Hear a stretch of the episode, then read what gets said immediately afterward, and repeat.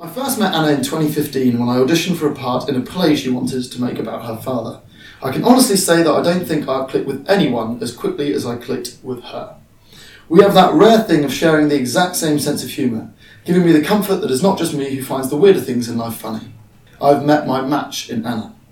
She is far more than just a funny woman, though. She is a deeply talented and hard-working theatre director and an incredibly warm, honest, and loyal friend that I feel incredibly lucky to have met. I'm sure I speak for so many in saying that I love Anna far more than I should, given the relatively short amount of time that I've known her, and I will forever feel incredibly proud to call her a friend. Thank you for being my extraordinary, ordinary guest today, Anna. That is the nicest thing anyone has ever said. That Thank is you. a immediate lie as the first thing you have said. Perfect. Now, um, thank you. Yeah, thanks us. I should set the scene. Um, Yep. We are in a meeting room in a fashionable home and clothing shop somewhere in King's Cross, Yes. which is unusual. I don't even know really why or how we're here, but it's perfect. uh, good. So, uh, yeah, as you well know, your life in its entirety has always fascinated me, probably more than most people you've met. And I'm going to have to restrain myself throughout this interview to not delve into it in such detail that's gone for about four hours. Okay. You know that I could talk about your life it's mad. completely irrelevant of talking about your dad Yes. for hours because it's been. Someone will write a film or a book about it. I will, I will probably write a film or a book about it at some point. So I'll try and be more precise than just random ambling and talking about your life. Anyway, uh, you grew up in Yorkshire, Yorkshire, Yorkshire, Yorkshire, Yorkshire, Yorkshire. Yes. Let's get that out of the system. Your favourite In- place. Yeah, my favourite place in the world. In what you have described as quite a poor mining. Yes, although my family will probably kill me for that. Um, Okay. War, uh, poor mining town in terms of what is there, but very rich in terms of the people and the warmth of the place. I don't. We were there recently for like a. Every time people come, my family are just the loveliest people, and you will always leave with something, which I I think that's one of the reasons I like Yorkshire. I don't know if it's the same for you, but for me, yeah. Where specifically in Yorkshire? I'm from Doncaster, um, and I think my dad was a miner in the Stainforth and Hatfield colliery, um, where he was a foreman of the mine, and my family have lived there forever. And we used to live in one of the mining houses, um, and moved after he died. But it's a really everyone kind of knows everybody, and it's just it is in terms of like. I think the mines closing really affected the area quite strongly in terms of jobs and finance. And So what, did it close before or after he died? In actually kind of t- mm, a mixture of both. I think as he was very sick, he was sick for about two years.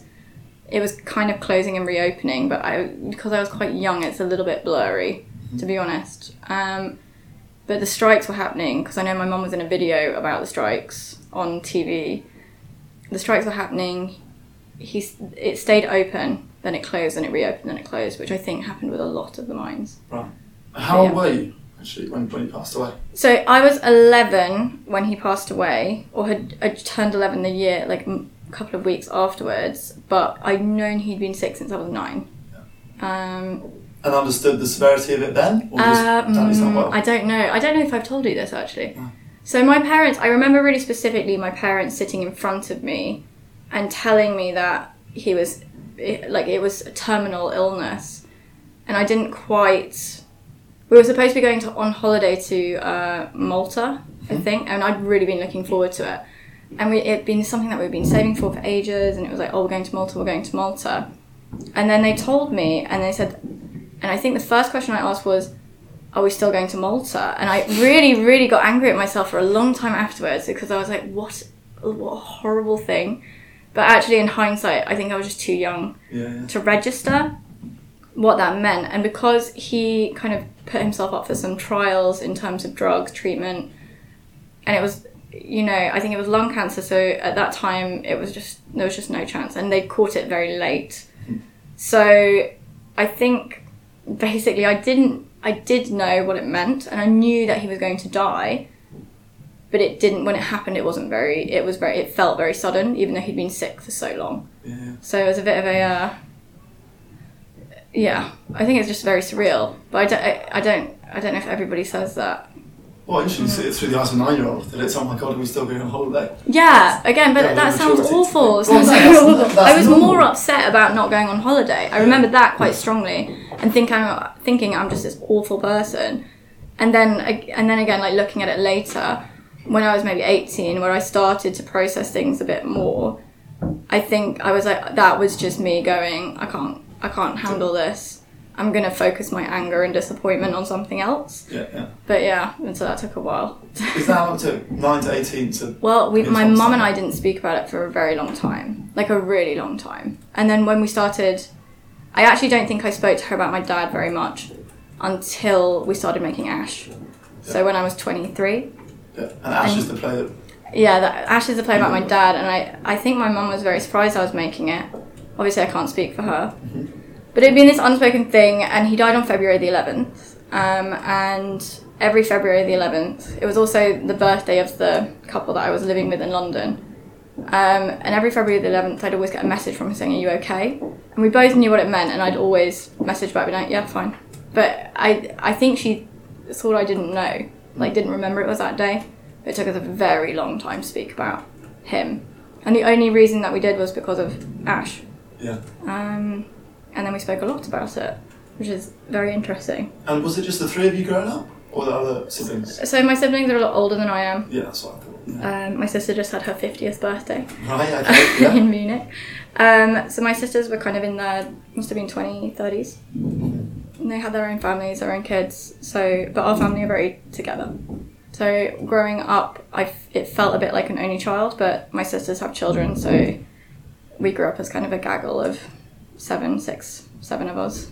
But in terms of dealing with his death, was it very much you and your mum? Yeah, me and my mum, but I was also in school in London, Yeah. so it felt very separate. So my, I think my dad died on a Monday morning that I was due to go back to school, and then I started school again the week after.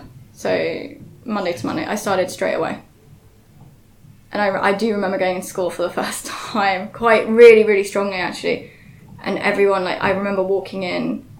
I was met at reception by a teacher, and then I walked in, and everyone like looked at me.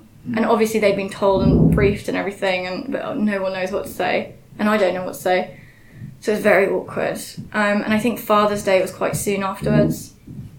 And they sent like a letter to all the kids saying like, "Can your dad come in to like help paint the school and stuff?" Yeah. And they'd they like had hid the letter from me, so that because they didn't want to upset me, I think I think that was it. But no one really knows what to say. But my family are quite no nonsense, so it was really just like not that mental health is not safe. Yeah, yeah, yeah. But they were they're very kind of like my uncle had a heart attack a, a couple like a year ago, mm. and two weeks later like oh you're not back at work yet as a joke. But I think that's the way that they deal with that kind of thing. It's just like keep going. It will. You'll be fine. Yeah. I'm sorry to hear that. No, it's good. Yeah, I was going to say actually that the stereotype of what I picture like that generation, Mm. your dad, Yorkshireman, miner, yep. is probably not overly emotional. Like, what sort of what sort of a man was he? Was he like that? Yeah. Well, from what I remember, very affectionate. Yeah. Which, in a way, but then actually, I got a video a couple, like two years ago, maybe a year and a half ago. My sisters gave me a video which had a load like holiday stuff from my dad and my dad with me. And I was like, oh my god, this is gonna be beautiful. I can't remember my dad's voice. It's gonna be like this epic moment of remembering like what accent did he have, what did he sound like, and actually in the video he's being really mean to me. And I was like, wow, okay, that's different because he was like telling me off for something. Um, I think when you, I think because I was so young, everybody tells you things afterwards. Like your dad was like this, your dad was like this, and I, from what I remember of him, he was he used to work a lot of nights. Um, so I'd get home from school and he would sneakily take me to McDonald's, and be late for his shift because of it. He was very very keen on me going to school in London because I think he saw education as being like a step out of that and something else. Um, and so he was really when I went to London, I didn't want to be there. I was like, I want to come home. And my mum, I think, would have let me come home, but my dad was like, she's staying there. Yeah. So I think he really wanted what was best for me, which could have come across as harsh. But um, I think there was a lot of love there. But again, I mean, he used to take. He had a Manchester United season pass. He used to take me to that. I remember him getting in a, into a fight with somebody uh, whilst we were there. I used to love David Beckham. Um, but he got into a fight because Rio Ferdinand had joined. I'm Yeah. really bad with Yes, football. he had, yeah. And everyone was shouting, I think, the C word at him Mhm. because he'd come from Leeds. He did, yeah. I don't know how I remember this, but um, he was they were all shouting the C word at him as he came on. It was his first game, and it, I think he turned around and was like, "Could you not say that? My kid's here." And the guy said, "I'll say what I want." And I remember them having a fight, and then him telling me not to, like, you can't tell your mom this happened.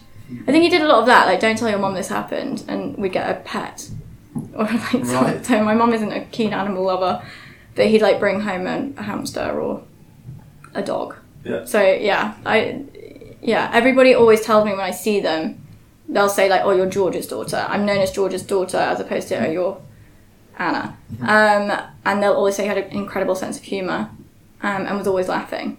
So yeah, I guess the unusual thing about losing a, a parent young, as young as you, is that you must have your memories of him, which is Mm. the way you picture him, and then, like you said, everything that everyone says about it, which is Yeah. maybe even more of a clearer picture than him because you must struggle to remember so much stuff. Yes, but people always say only positive things, Of course, which yeah. I think, which is great. And I, I mean, no one's going to say anything negative about your dead parent, but at the same time, you remember negative things. Right.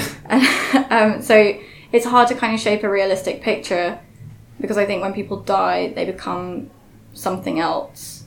Um, but I went to I went to see this might be like too much, but I went to see a therapist like when I was 17, 18 for it because I, I hadn't I just blocked it I think um, and kind of gone with this whole I'm not. It didn't really affect me. I just carried on.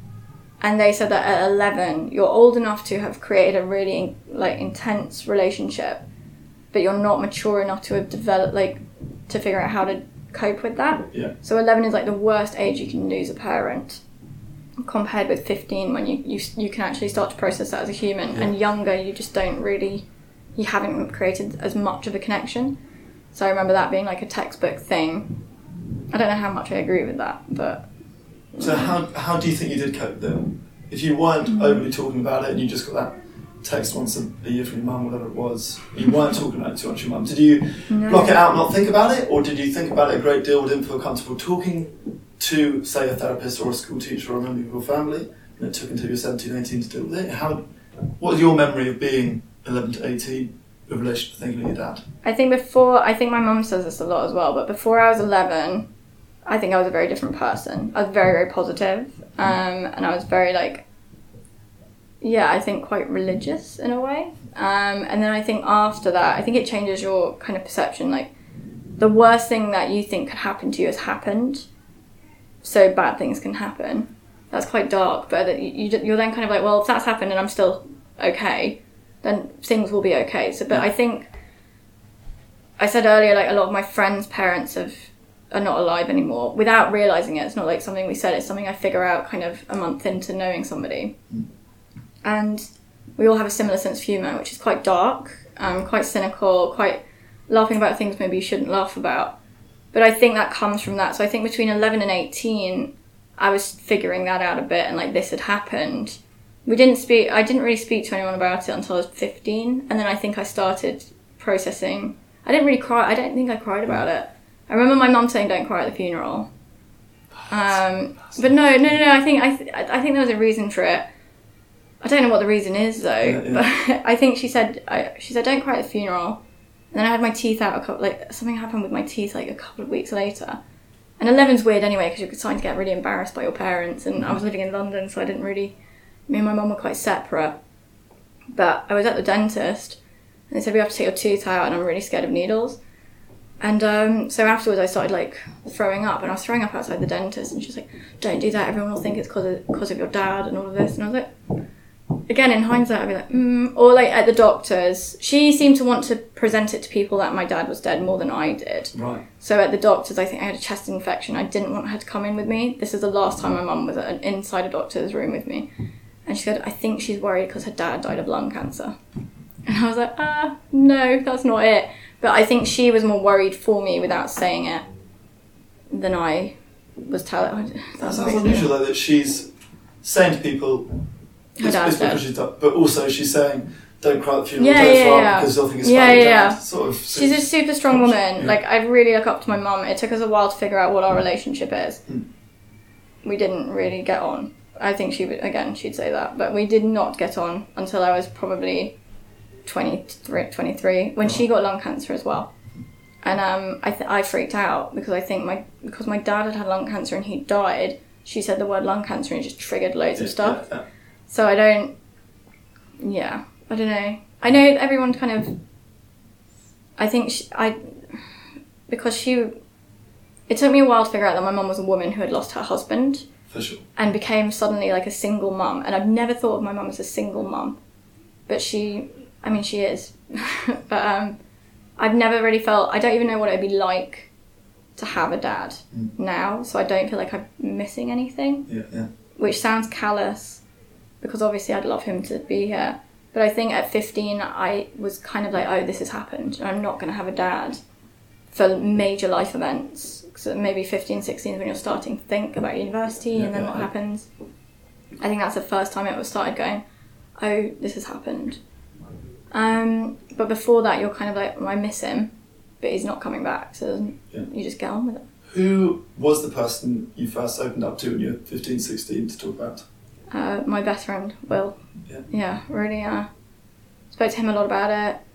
My dad left me a letter, uh, which is not the one in Ash. No, no. Uh, he left me a separate one, um, which is very surreal to to to read as well because it's got like I sound really negative, but like it's got lots of spelling mistakes in it, and it's re- no really really. Yeah.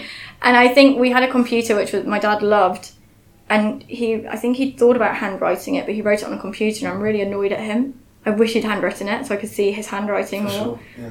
But he left me a letter kind of talking like be nice to my mum and she's amazing and all of these lovely things about my mum and and how education was important. And I think I like I I think I showed that letter to Will, which I'd never showed to anyone else because mm. at my dad's funeral I got given this letter and I spoke to my mum about this. And I was really angry at my mum for so long because we got this letter, it felt super super personal. And she kind of handed it around to all her friends. And one of her friends lipstick had got on the envelope and i just Oh, no, i blew i got yeah. really i was i really held it and I, she had no idea.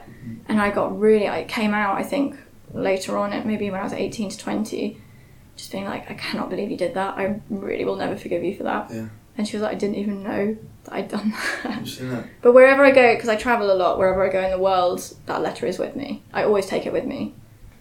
Yeah, like I always, and I lose a lot of things, but I always know where that is. So do you read it often, or do you must have know it by heart, or do you? When is it that you go and revisit it? you know, when you go through all your stuff, when you're leaving a place, Mm. I will, it will always pop up because I need to make sure I'm taking it home, and I'll read it then. Yeah. So it seems like very transitional. Mostly when I'm going from like if I've lived in, so I was living in China, so I was in for four months. I read it when I left there, or when I was in Paris, I read it when I left there.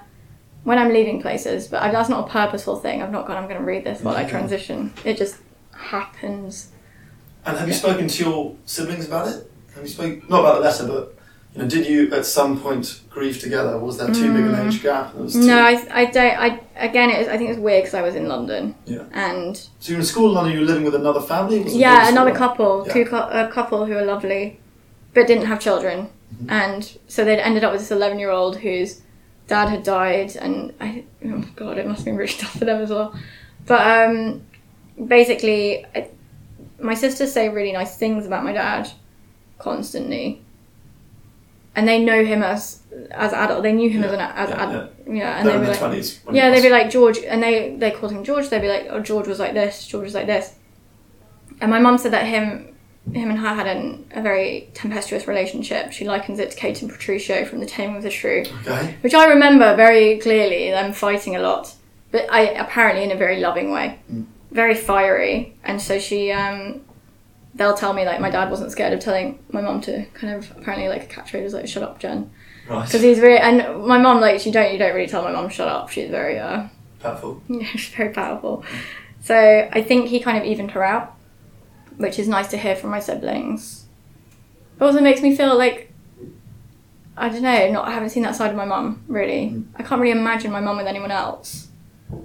and she hasn't dated anyone else since. So I think for me, it's like my mum's partner that she misses, yeah. but with no sentiment. I don't think I've ever seen my mum upset about it. Really. Never seen, no. Do you speak about it more since Ash, or you did Ash? You Mm. spoke about it, and then it's gone back to not overly delving into it. I think this is, I think everybody imagines this like Americanized version of speaking to your mum about your dead father. Okay, here we go. That's not what we did. We just, I just said, look, I'm doing this show. I need to know some information that I do not know, i.e., where is my dad from? What was his childhood like? What are the names of it? Because he was one of nine. What are his brothers and sisters? How did you guys meet? Yeah. What happened? Because the story that came, the story that started Ash was um, my dad and mum, they'd known each other for ages. He'd really fancied her. She had no idea. She wasn't interested. She was a barmaid. And then he said, Can I walk you home? She said, Yes. Um, and she kept putting her cigarette out. He said, Why are you doing that? And she said, Well, I don't, you know, I don't have enough money. She um, was living in a council house. He walked her home, said, You're not coming in. That's fine. Um, and then she went to bed, and then the next morning he'd put a packet of cigarettes through her door, which she said was more romantic than flowers and chocolates because he really understood her. I was like, oh, that's really sweet, but that's also really messed up. Yeah. Um, seeing as they both got lung cancer. Um, and that's where Ash came from.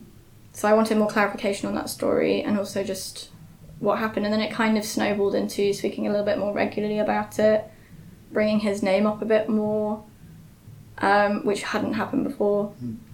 But it didn't, again, it wasn't like this big sit down, cathartic kind of thing. I think whenever I've had a boyfriend, I've spoken to them about it. Yeah. And I don't know if anyone else has said this, but I think when your dad has died, your relationships with men change enormously. Is that a word? Tremendously. Tremendously. Enormously, tremendously, tremendously. Yes. is Oh now. yeah, I also feel like I smell like curry a lot, and I'm really sorry. I was in the same curry house. That's fine. I'm. Yeah, um, enormously. There we go. Yeah. I think your relationship with men change hugely. In what way?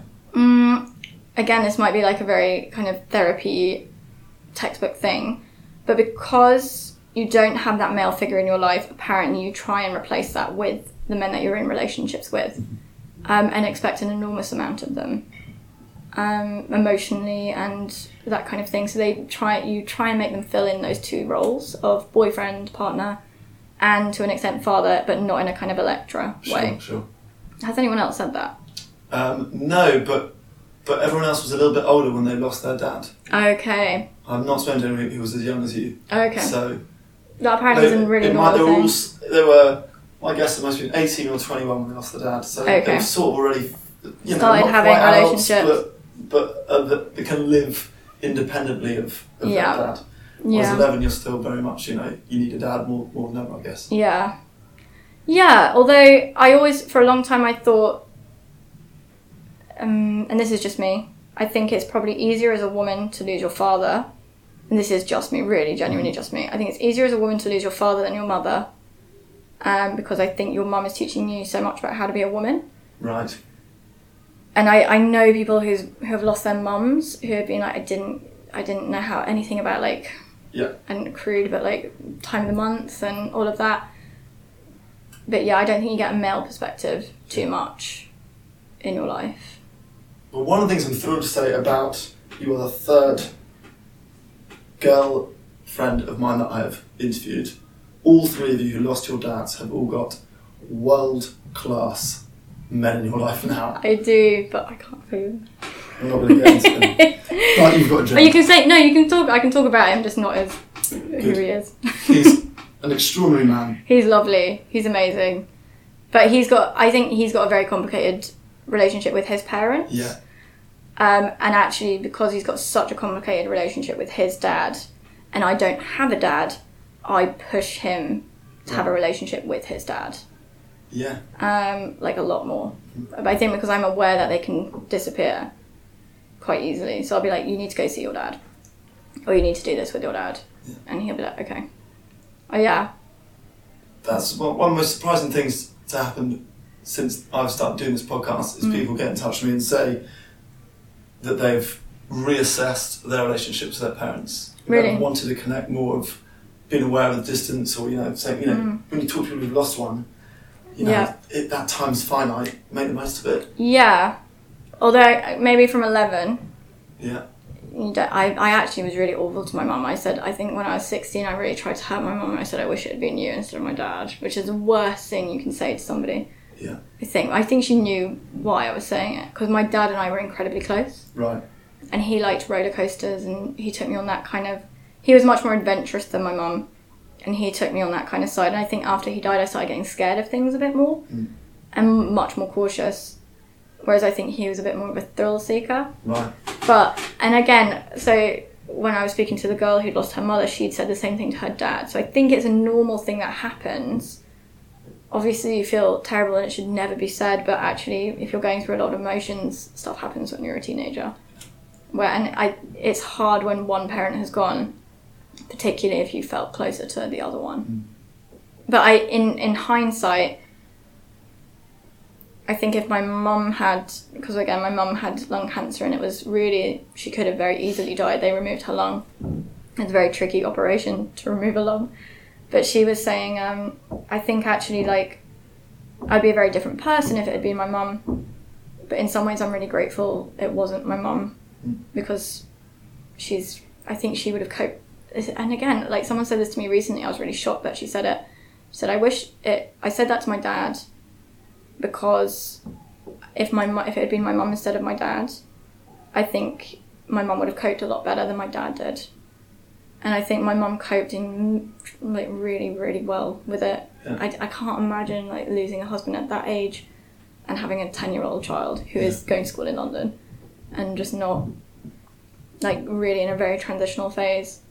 And what do you do? But also financially, what do you do? Because he was the he was the main earner, so it's very um. I don't think I didn't think about my mum for a long time. Yeah. Which yeah. I can't. remember- Yeah, I mean, God, it's lonely at the best of times to lose a, a husband. To lose a husband when your daughter doesn't even live at home. Yeah, and also doesn't is really angry at you. Yeah, yeah. Yeah, I feel for my mum, but not in a sympathetic way. she did it with me. Yeah. Um, I want to talk actually briefly about the role that smoking played in their lives. Yeah. Told briefly that story about them Yeah, f- effectively falling in love over cigarettes yeah, um, in a way, and I I'll never forget she came to watch Ash, yes. and I Yeah, spoke to I wasn't there. afterwards. You weren't there. No, I wasn't there. I you were always there. No, it was Edinburgh. It was Right. the one time I wasn't there. She went to see it. yeah, perfect. Yes. And I, I spoke to her afterwards, and I remember asking her because yeah, your dad passed away from smoking related cancer. Yeah. Your mum then got lung cancer, lost a lung, and survived. Yeah. And I remember asking her if you could. This is a way overly personal question for me to ask your No, mum, my but, mum but, I, but I did. I said, if you could have redone it all over again and smoking played no part in your relationship, would you have done it? And she said no. She said smoking was so important to our relationship. We Mm. shared so many wonderful memories while smoking. You know that love story effectively started with smoking. Mm. But even though she lost a lung and a husband because of it, she wouldn't have done it any differently, which is bonkers to me. I yes, yes and no. Mm. So I think you know because you've been in the ash process that we've tried not to make any judgments on smoking. Uh, It's hard because like you know we drink, we eat sugar, we love stuff which is really bad for us, and but we have fun. Um, and I think it's kind of similar with the smoking thing. There there are pros to it. Not endorsing smoking in any way, but like it really does go through class boundaries. Like you'll hear like people having a chat over a cigarette and lending a lighter, and it really like started conversations. Yeah. And it's a very social thing. I didn't like it as a child, but I don't think any child likes it. Did your parents smoke? Uh, no, No one's ever smoked around. uh, no. I remember growing up with just clouds of smoke everywhere and like cars and just wanting to open the window to let it out. Relate. My mum doesn't smoke anymore, um, and she went like completely cut it off after having her lung out. Yeah. But she didn't stop while she had cancer.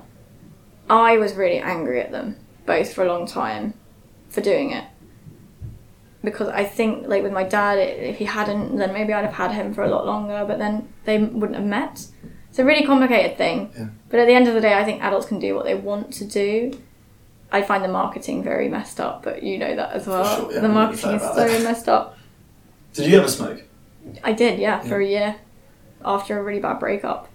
I started smoking because I was like, I'm going to do this, and I didn't enjoy it. I've never enjoyed it. What did your mum think of it? I don't know if she knew. Right, yeah. Did she know? I don't think so. I don't. I don't think I told. I think I was very scared to tell her, even though she'd been a chain smoker. Our parents didn't want us to smoke. Yeah. I remember that, and not all. I think maybe the the boys do, but the girls don't in our family. I don't know. Yeah, Yeah. smoking was a big thing growing up. It's now changed to the e-cigarettes. True, true. Ugh, gosh, I don't like those either. Um, so your dad, I know- remember you saying at the beginning that your everyone knows each other in your town, Mm. and particularly the pub where your mum was the The Broadway. Yeah. okay the Broadway. Yeah. Shout out to the. Broadway. Um, we should have done this in the Broadway. Oh my god, no. We went. It was. It was uh, not what everybody else was expecting, but totally think- what I expected. I would have been bullied out for something like this. Anyway, I wouldn't want fit in. Um, but yeah, so that everyone knows each other. Everyone's very friendly. I remember Yeah. you always saying that the front door was always open. People come and go. Yeah. Um, and your dad, by the sounds of things, was a popular man. You know, Yes. people knew and loved your From dad. what I've been and told, still yeah. talk about him. Mm. So, what, how did your his friends and your mum's friends come together immediately after he passed away? Were they on hand? Were they good with you? Were they did they move in or bring food or you know what? what I was away, Yeah. so it's, it's. I actually don't know. Yeah. I haven't spoken to my mum about this. I know he had a really good friend called Tony, which we replaced with the character that you played, Neil. yes. Um, and they would randomly take us on day trips, like me and my mum. So I think he was trying to be there. But I think my mum is again, my mum's one of nine. So I, I think her sisters really came together for her. And they were part they're part of the School of Economic Science, the kind of Sanskrit thing that they do and go on residentials and that kind of thing. And so I think my mum really put herself into that with her sisters Yeah. and really threw herself into that. Whereas I was very, I think I was a bit out of it, to be honest. I don't, I, I'm gonna ask my mum this question afterwards because I haven't asked her, but like, I don't know if anyone actually like thought about the fact, the same way that I would, that if I had a kid who was 10, who was going to school in a, di- like, in a different place, which is very jarring in itself, and living with a couple that you don't know, which is also extremely jarring, and your dad's just died, I don't think there was like much put on it, like support. I don't think there was much there, like making sure it was okay, apart from just unconditional love. Yeah. But I don't think anyone actually just thought like this has happened. But I do remember being thought of as like the kid whose dad died at school. Yeah. yeah. I think that's the thing. Does some has, have other people said that as well. Though, yeah, people have joked about there being like a dead, a dead dad club. So Yeah, definitely. Yeah, With ones who definitely. Yeah, definitely. I think my uh, my friend Oscar, his dad died in a car, a really full on car accident, and was in a coma for ages, and then they they thought he was going to get better and relearn everything, and then they went to France on a holiday, and while they were on holiday, his dad died of pneumonia in the hospital. And I think he'd never spoken to anyone about it. And I, by that point, I think I was 22 and I was kind of not over it, but like had accepted it would happen. It had happened. I was okay about it. And it was interesting being there for someone whose parent had died in a completely different way, who was absolutely not over it at all, Yeah. had not registered it, didn't want to, like, didn't know how to talk about it at all. He looked very similar to his father, which was really tough for his mum. So I think it's very, um, but we have the same sense of humour, and we will rip each other to shreds about dads, and like he will say things about my dad and things that other people think are awful, and I'll say things about his dad that are absolutely awful. But I think it's a coping mechanism. Yeah. Um, if I look at it in that kind of way, but I think people just think we're awful because we're really For sure. I've, I've witnessed it. Yeah, it's bad, it's it bad, is- it's it? something you do a lot. Is well, I guess we were making a play about your dad's. Yeah, you ha- I think you have to have a sense of humour. Incredibly, your humour with regards to it is incredibly dark. It is.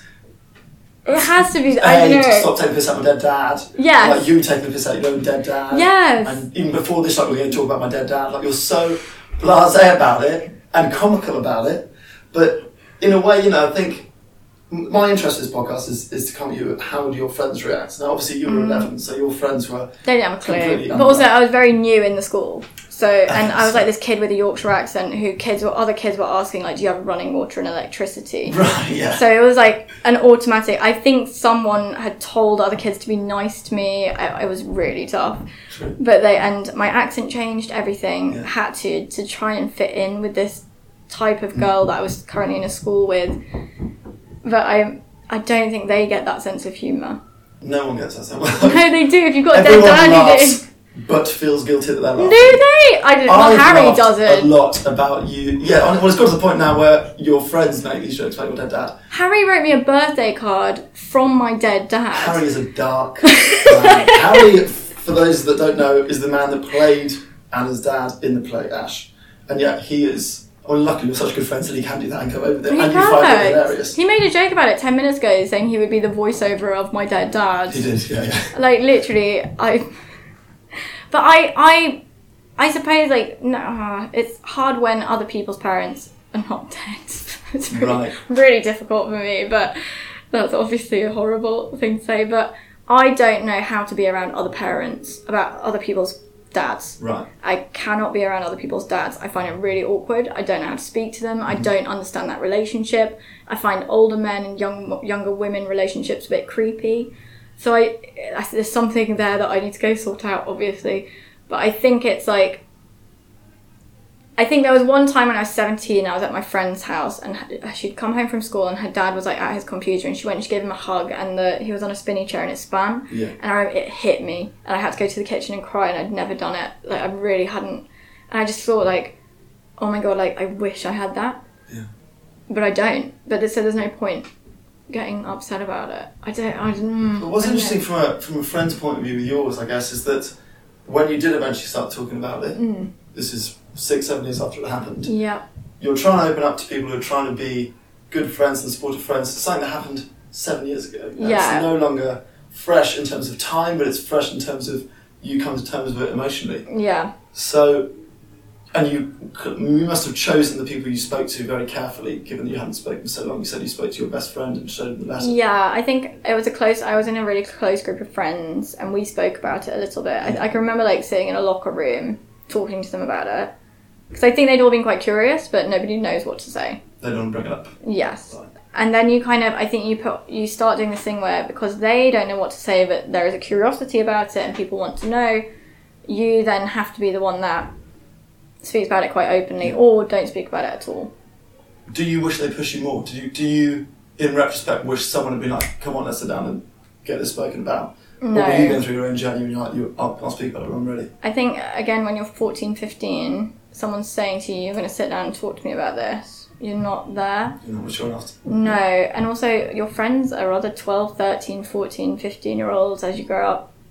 They're not like emotionally mature enough to deal with that at all. for sure. So it must be really yeah. I think one of my friends cried because she just felt so bad about it, and I was like, "Why are you crying?" I don't like. Mm.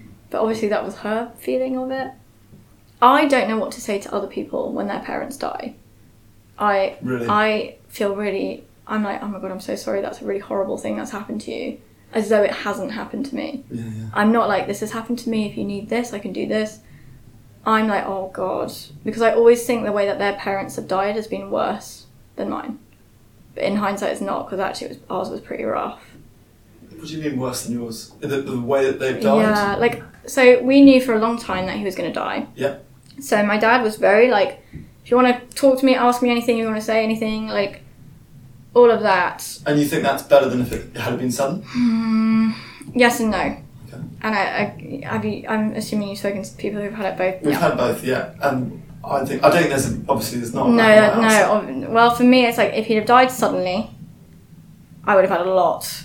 Like, oh my god, what was the last thing I said? Yeah. But then the last thing that happened, I, you know, I think you know this. My dad, my dad was on a lot of drugs. Do you know this? I don't know. Let's find out. Hmm. So my dad was on a lot of drugs pre dying, um, and he had a, a machine which was constantly putting um, uh, what's it, morphine. Morphine. Yeah, because of, because of the pain. And they said like the drugs that he was taking would have taken out a horse, but he was still mowing the lawn and stuff like that. And we had a very morbid sense of humor about it as he was getting sicker and sicker. Like his teeth would fall out in the middle of a garden center as he was eating soup, and he'd just like throw it away and laugh about it. Um, or things like, oh yeah, he was comp- he was having chemotherapy and radiotherapy, which he never really showed us, but I knew. And um, his hair, he kept complaining about needing haircuts. Right. And we'd be like, oh my god, all these other cancer patients are like crying because they- they're bald. Like, stop complaining about your haircuts. Yeah. Again, that kind of sense of humor existed the entire time. But then you see someone really disintegrate, And I think my mum didn't realise I remembered as much of it as I have.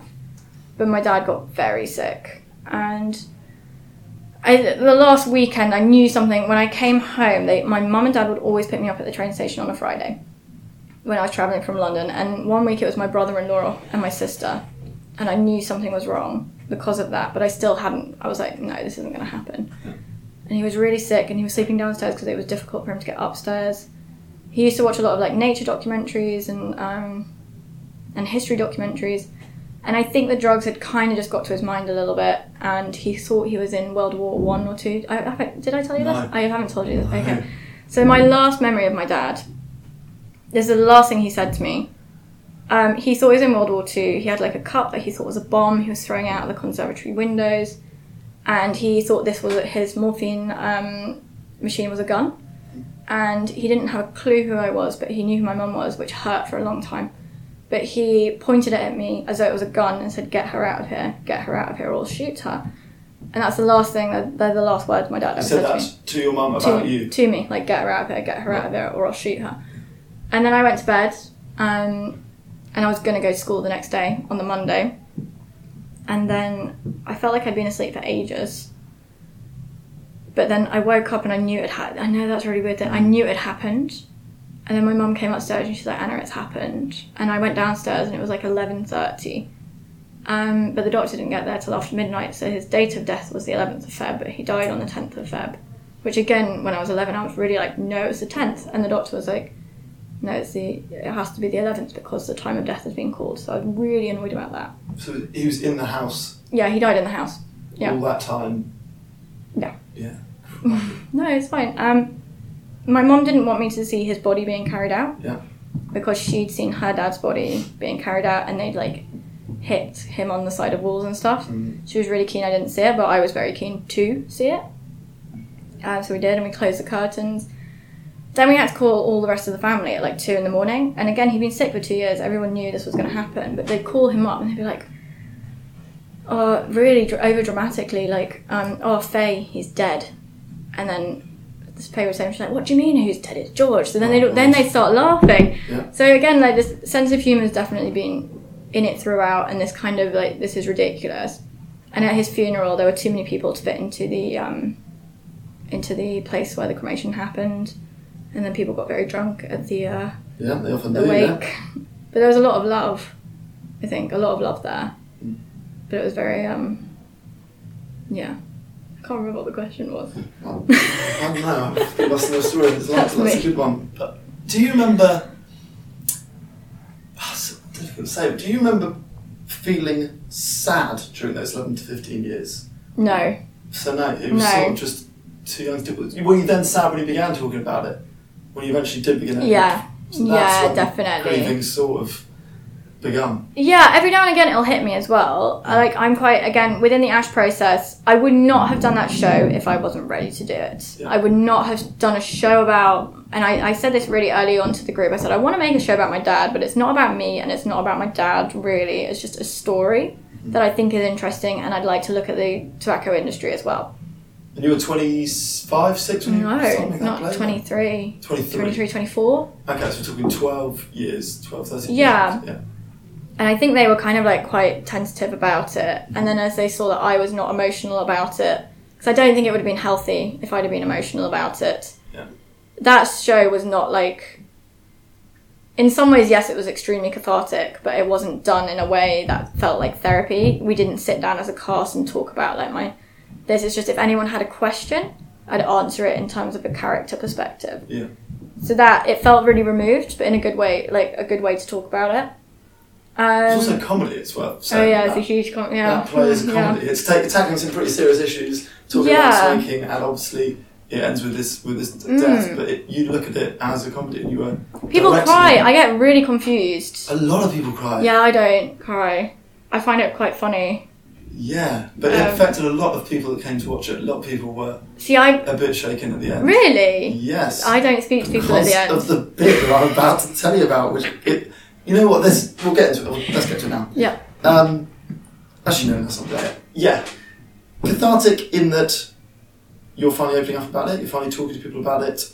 You're seeing it. Is that it? You're Um, Witnessing their love story and their marriage on stage. No, I think it's my idea of it. Obviously, not it's not true, and we did it in a highly stylized, physical way. It is true, but it's not exactly how it happened, and we've had to change things. And I didn't exist in the in the play, which is really important. The first time we did it, the one that you were not part of, we did a lot of things that were very odd and questionable, and like got lungs and covered them in tar and looked more. I think looked more at the uh, tobacco industry than my parents' story, Right. and then in the second version we looked more at the characters and the humanity of it and I, I, I think that was good that that happened a bit later I, I knew I always knew it was going to be a comedy Yeah. because I didn't think it I don't I'd never thought of it thought of it as particularly dramatic. So to make a drama about it, it seemed a bit weird. I don't know would you make a drama about your own life? True. I don't know it doesn't seem big enough in a way. That it's really it's just like someone in my life has died. Everybody's parents will die at some point. Mine just happened to happen a bit like earlier than it should have done but at, it happened at the time it did. So I don't yeah so for me it just feels more like this kind of like very small story which didn't we didn't go into it saying we're going to make people feel this way Yeah. about was the, smoking. was the cathartic bit make the process of making it, or was it the fact that you were sharing it so publicly that strangers were coming in and witnessing this story, which is something it's such a private thing to make public. You know, it's such a unusual way to go about dealing with a situation is to effectively tell strangers in a th- in a theatre audience the story. I've never thought about it. Yeah. That's a really awful thing to say, but I know there was a girl making a show at the same time about her dad who died of like brain cancer, and it did really well at Edinburgh, and she'd been really she had really struggled to talk about it, and she made it about her, and I remember speaking to her about it afterwards and being like, "You are so brave," because it was about how you felt about it. With Ash, I could not have done that. I couldn't have said how I felt about it, and I think you can see that in the piece. It's presented as a story. It's not how has this emotionally affected me? But i don't think that would have been healthy for me to do that. Yeah. and i've recently worked on a show where the girl is talking about how it's affected her really personally with her mother. And i've been in rehearsals where she's cried where she's been really upset about it. And i've been like oh, oh my gosh like i couldn't do this. You guys are much braver than i am. So for me it's not like we're telling i don't know it doesn't feel like it's mine Yeah. and also because it's collaborative, they've all taken it and done, you know, stuff that I wouldn't necessarily do and messed around with it in a really good way. So actually, the collaborative way that it's been done makes it feel more like a group than Was any of it hard? yeah. Unchained Melody still can get me, Okay, so a lot of the play. but I won't tell you guys that. That's the first time I've told you. Okay.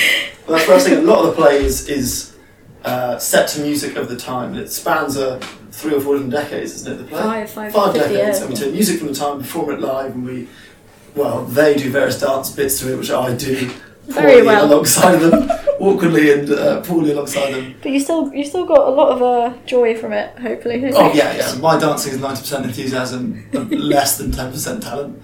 Um, okay, so music played an important, uh, played a more. Because Yeah. Was that song significant to him? I think it was my mum and dad's wedding song. Right. Okay. Yeah. um, although it was their song, and it's still like it gets me. It really, I um, if I think about, if I let my mind go there, which I can do, but I choose not to, Right. it will get me. But the it's interesting because actually because I'm getting married in March Yeah. and I'm walking down the aisle to Stand by Me. Uh, Which is also which is also yeah. which I don't think has anything to do with my parents, but has really attached itself to my parents through that show, um, and probably me romanticizing their story because they have a little bit of a fight in that story, but they really did fight. We couldn't put that on stage. We could Right. not put what they actually did on stage because it would look like domestic violence, Okay. Okay. um, which it wasn't. but uh, we had to tone it down a lot. But I think really that that show is my 11 year old version of a romantic story of my mum and dad. And so when my mum saw it, she was like, it wasn't really like that, but you've got an essence of it that I wouldn't have thought that you'd had. So yeah, I think in a way maybe it is me going back a little bit, putting out what I thought it was. But me, yeah. Also, you've got to remember, I'm pressing a button during that show Yeah. and I have to focus so I don't mess it up.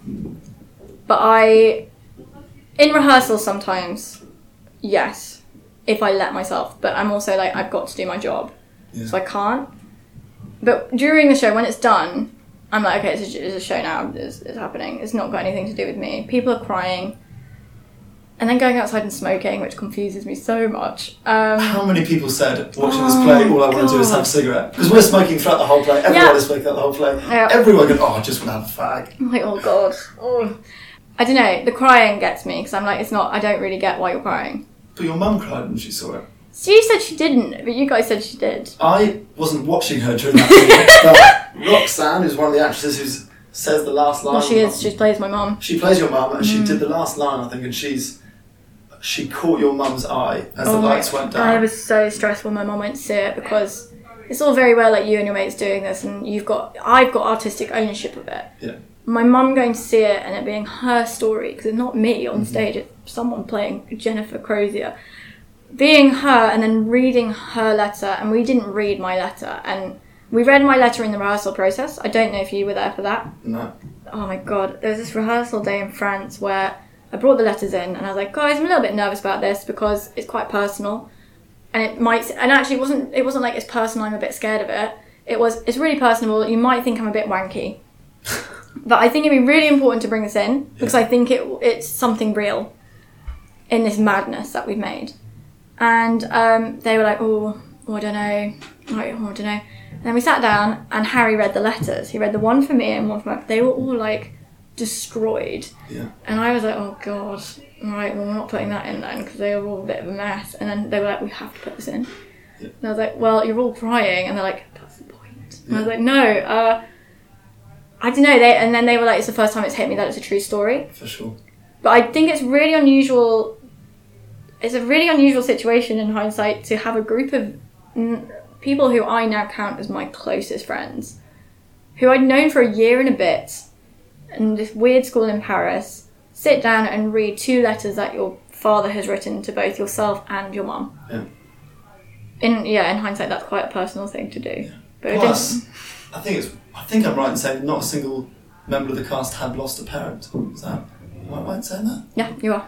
Yeah. Yeah. So none of us are No. used to this, and it's something so private that you shared. And I asked, what I'd like you to do now is to read the letter that your Oh, yeah. dad sent your mum, and that's an incredibly personal thing to ask. But as soon as you've already put it in a play, and you accepted, Feels- it, feels I'm, less I'm not putting you on the spot. I asked you prior to this if you'd be comfortable to, to read it. Yeah.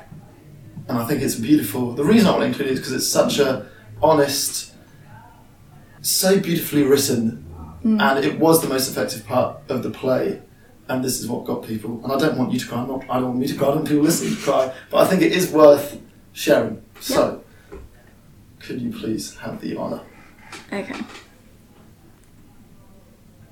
It must have been terrible for you, but you stuck at it as if these things happened every day. You are the best nurse I could have dreamed of.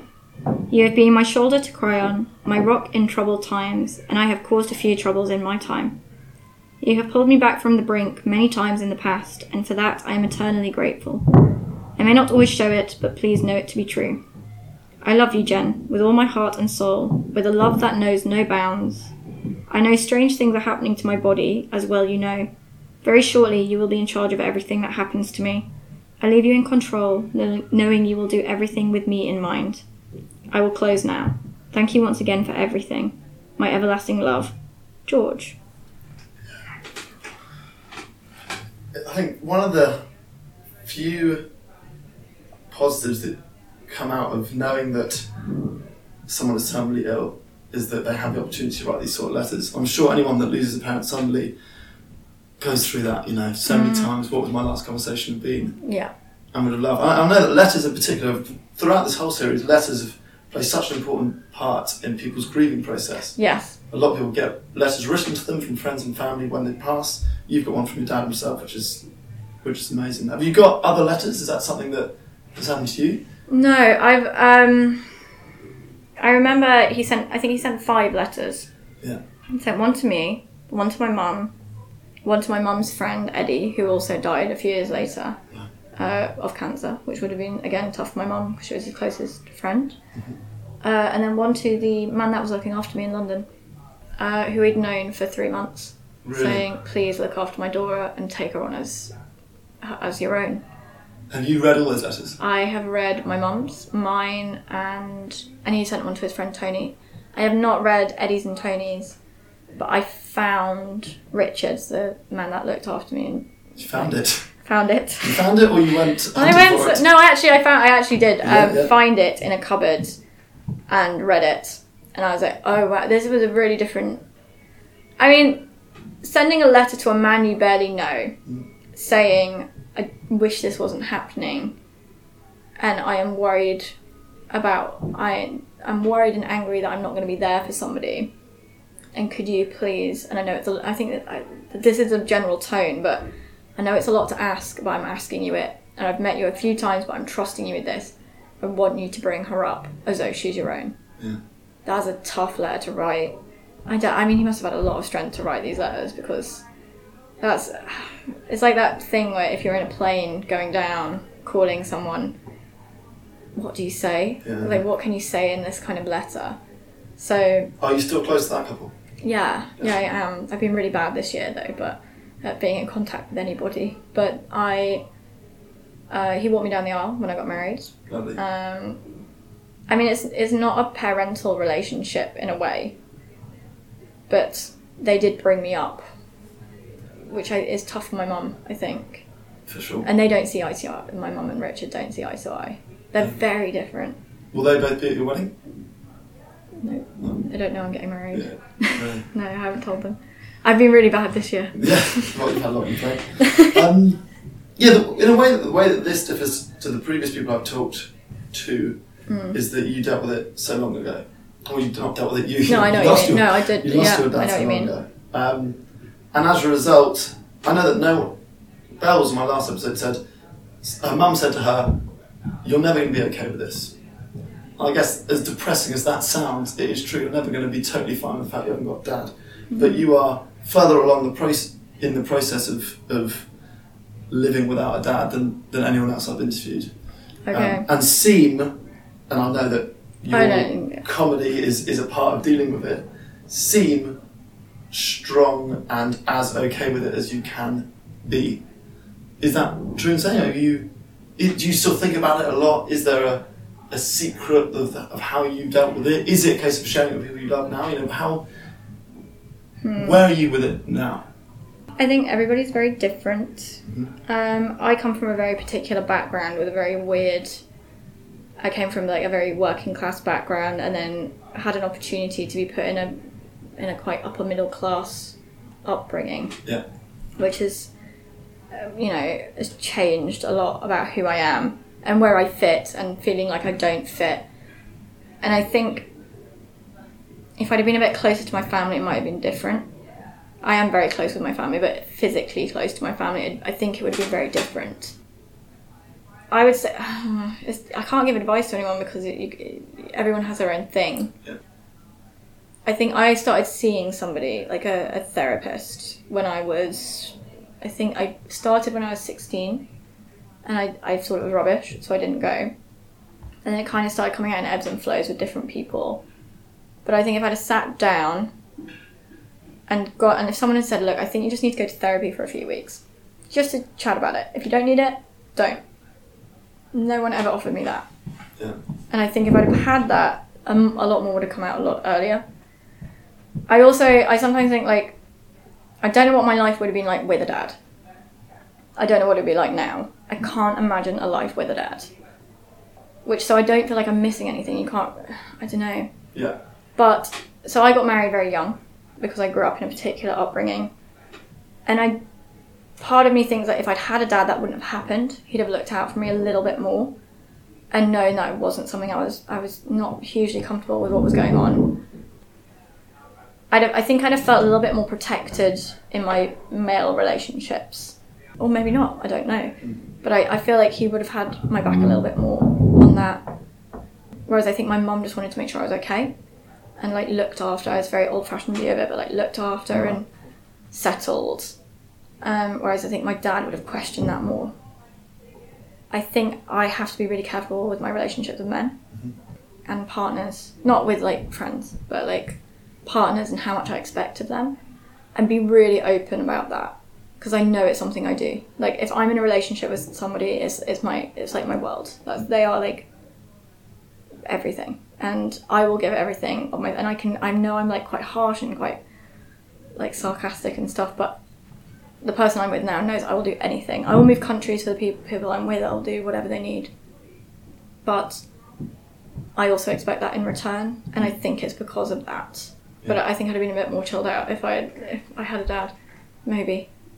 Yeah, I wonder what, to what extent that was linked actually. Because yeah, you got Hmm. married very young, and I remember we've spoken a lot about Oh yeah. you wanted to have kids young. That was the thing for you. Oh my god, yes. And yeah. you, and that I know that your mum was very young when she when she had you and your sister. No, sister. my mum was really old when she Oh, had your me. mum. Okay. Sorry, And not s- like not old, not really old. She's like she's like forty. Oh, okay. Your My- sister was very young. My mum was 18 when she had my sister. Um, That's my it, right. sister had a child when she was 19, and my other sister was 17, and they all had a child together. So Yeah. they're all pregnant, and they're on the front cover of Hello magazine with Madonna. Yeah, yeah. And this weird photo where they're all just holding their bumps and being like, Mum and two daughters pregnant at the same time. And we were all born within three months. So my nephews are all 28 Yeah. and 27, 20, and my nieces had a child, and so I've got a great nephew, and it's all just really weird. But you you you felt um, older, and we you were like I felt older. I'm not a kid. Yeah, well, I think because my mum was 14, my dad was older than her, and I'm really, I don't know how old he was. And I asked, I asked her again recently because my partner's mum said, "How old was your dad when he died?" And I was like, "I've got no idea." Um, he was older than my mum, maybe nine years, seven years, I don't know, older. Um, and my mum's nearly 70, so that means that he would have been like eight, 80, which is really like quite old. But I think growing up, they were old parents and they got really sick. And I was starting university and my mum was really sick and my dad had obviously died. And I just think, I remember thinking, like, I don't want to do that to my kids. I Yeah. don't want to be a parent that, at, when they are in teenage years, are sick. And I do get these weird thoughts every now and again where I'm, I, I was in Munich recently with my sisters. And so my sister's 50th birthday party, well, it was like a trip away. My other sister's like 48. And I was like, when we get, because they said something about when you're 50, I'll be this age. Right. And I just remember thinking, like, my sister's going to die a lot earlier than I am.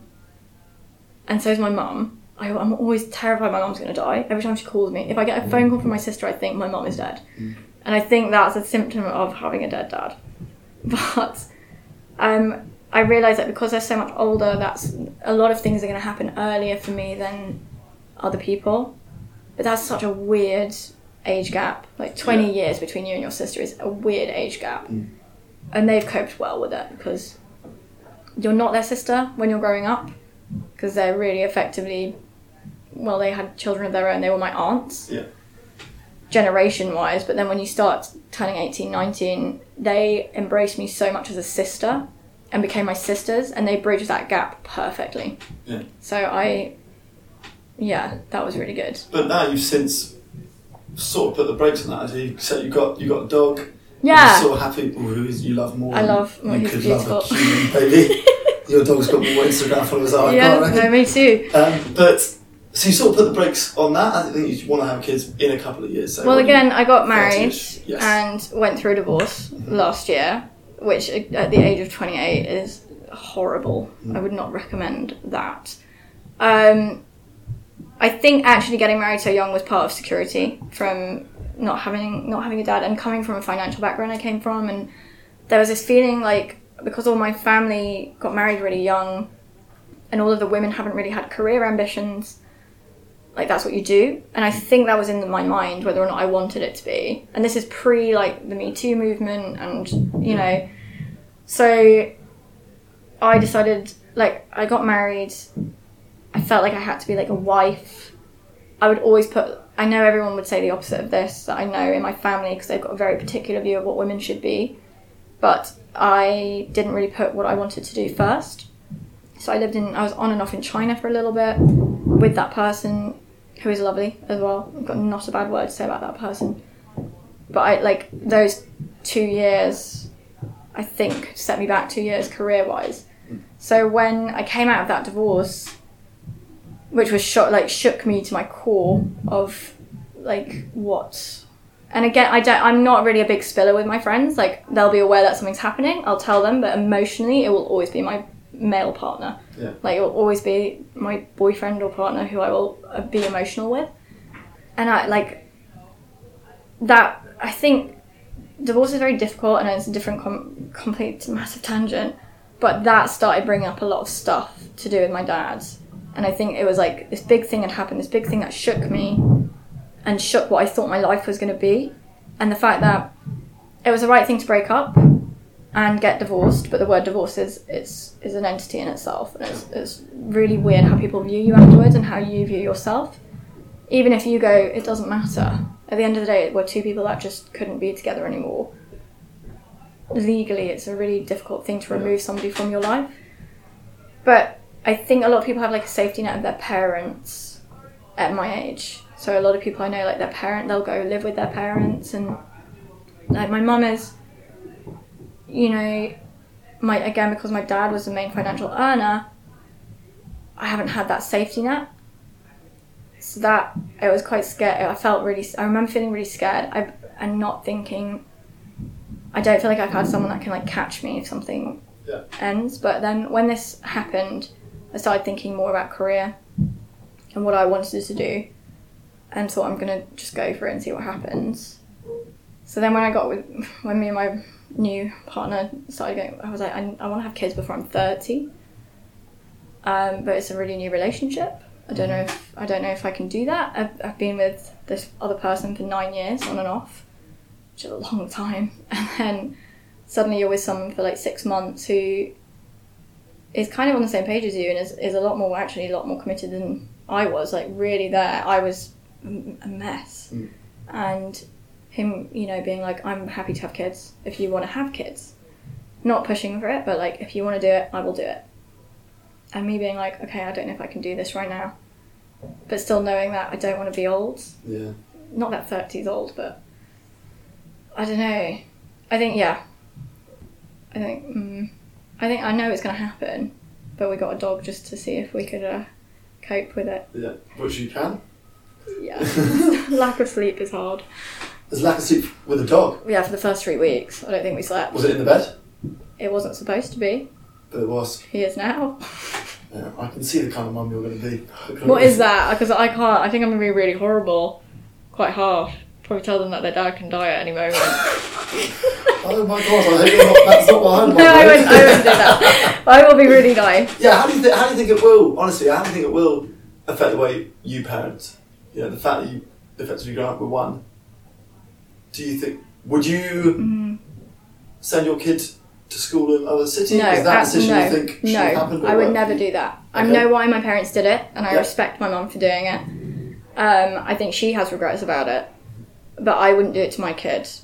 I would again because my partner's got a very complicated relationship with his parents and not is not very close with his dad at all.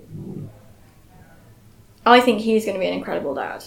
I really, really think he's going to be. I think he's really nervous about it. He doesn't think he will be because he doesn't think his dad was but I think he's going to be amazing.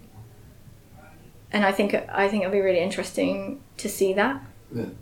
And if that like, if I this is a really weird thing to think about. I suppose like if he if we had a daughter, that relationship would be really important to me, and I think I would very much try and make sure that was really important. Yeah. But I I don't know what a father daughter relationship should be like.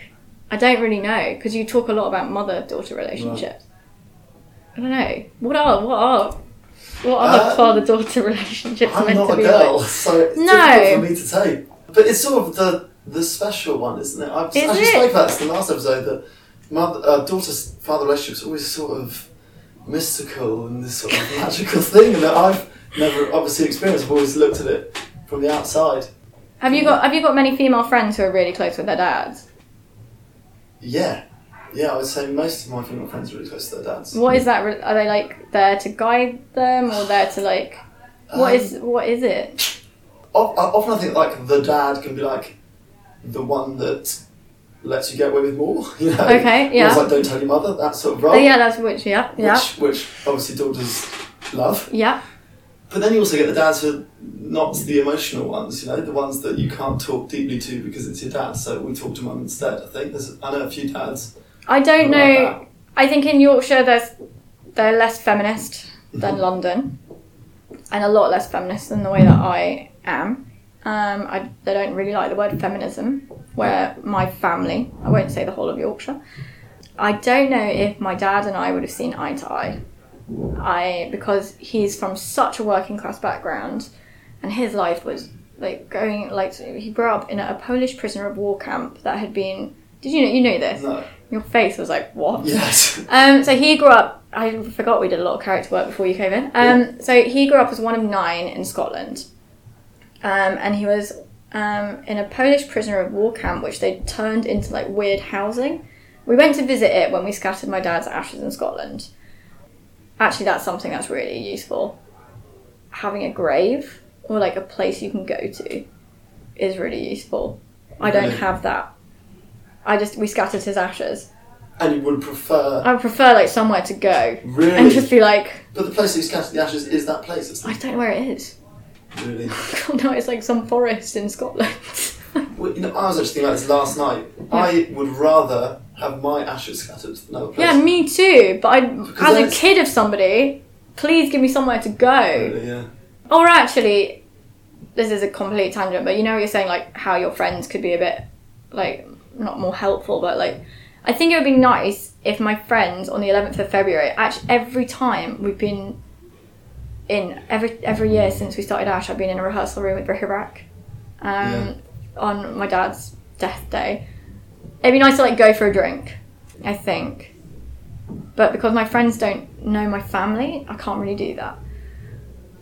Yeah, I should probably set that up. I can just hear all of your friends currently listening to this scribbling down. No, one particular. It'll be one particular friend. It'll be Alex, just being like, "Oh, I'm going to put this in my diary Oh, now." flowers and chocolates and uh, yeah. No, but I think yeah, like it for me, it's an event. The 11th of February, I know what's happening, even though it's the 10th. But the 11th of February is an event. It happened. Yeah. And I think like my like some of my friends get really like careful about it, and I'm like, oh, I'm not. You don't need to be careful about it. Mm. It happened. But what were we talking about just before I did that tangent? Oh, my dad grew up in this Polish prisoner war yeah.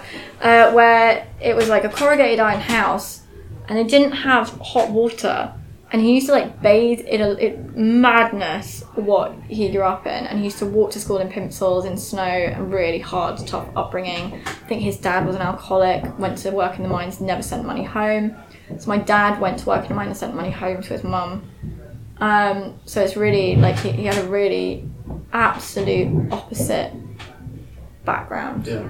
to what I currently am. And I, because I, I would really describe myself as coming from a working class background, but very much not working class now. Yeah.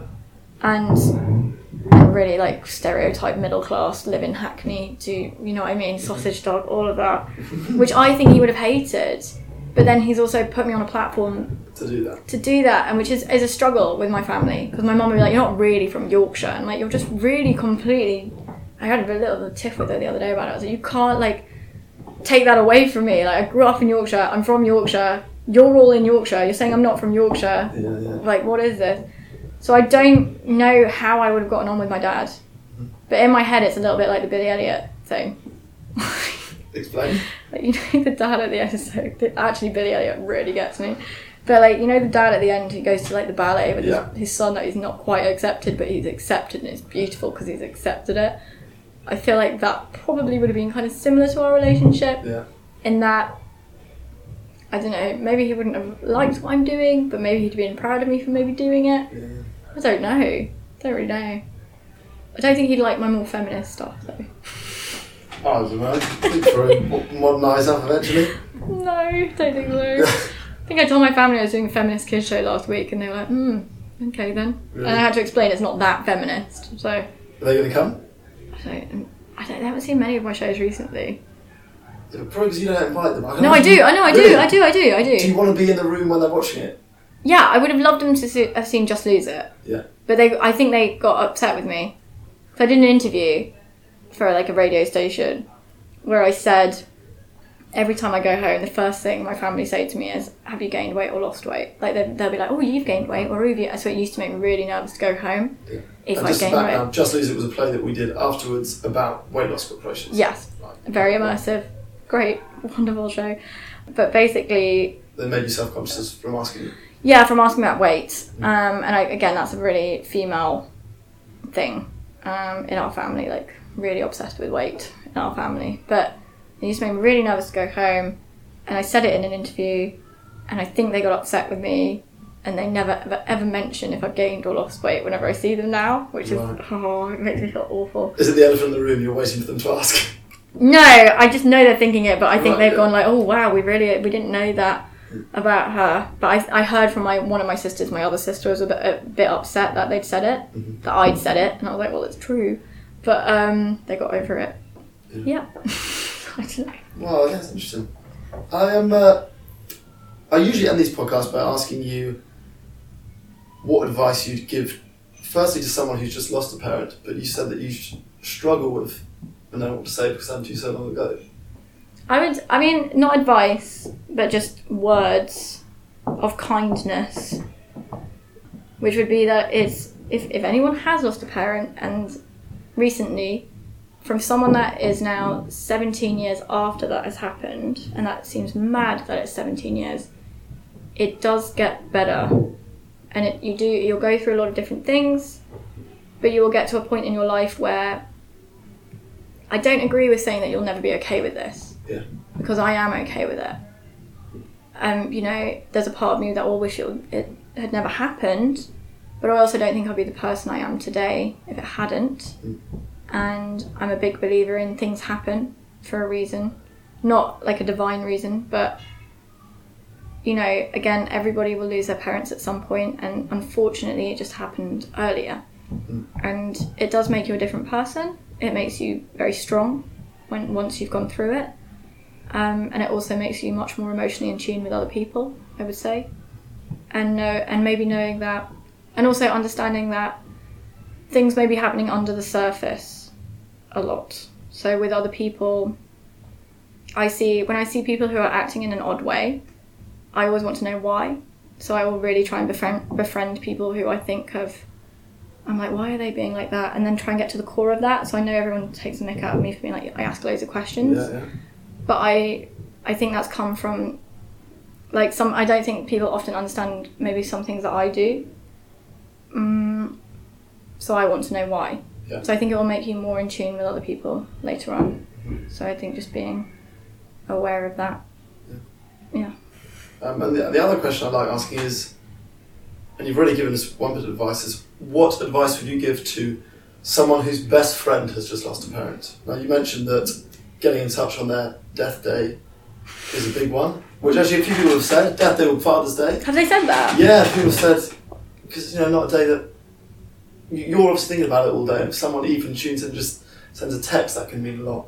Is I'm I'm really desensitized. So I'm like you know how some people will really get upset about the fact that many corporations are sending emails on Father's Day being like the perfect Father's Day gift and they'll get really upset about it.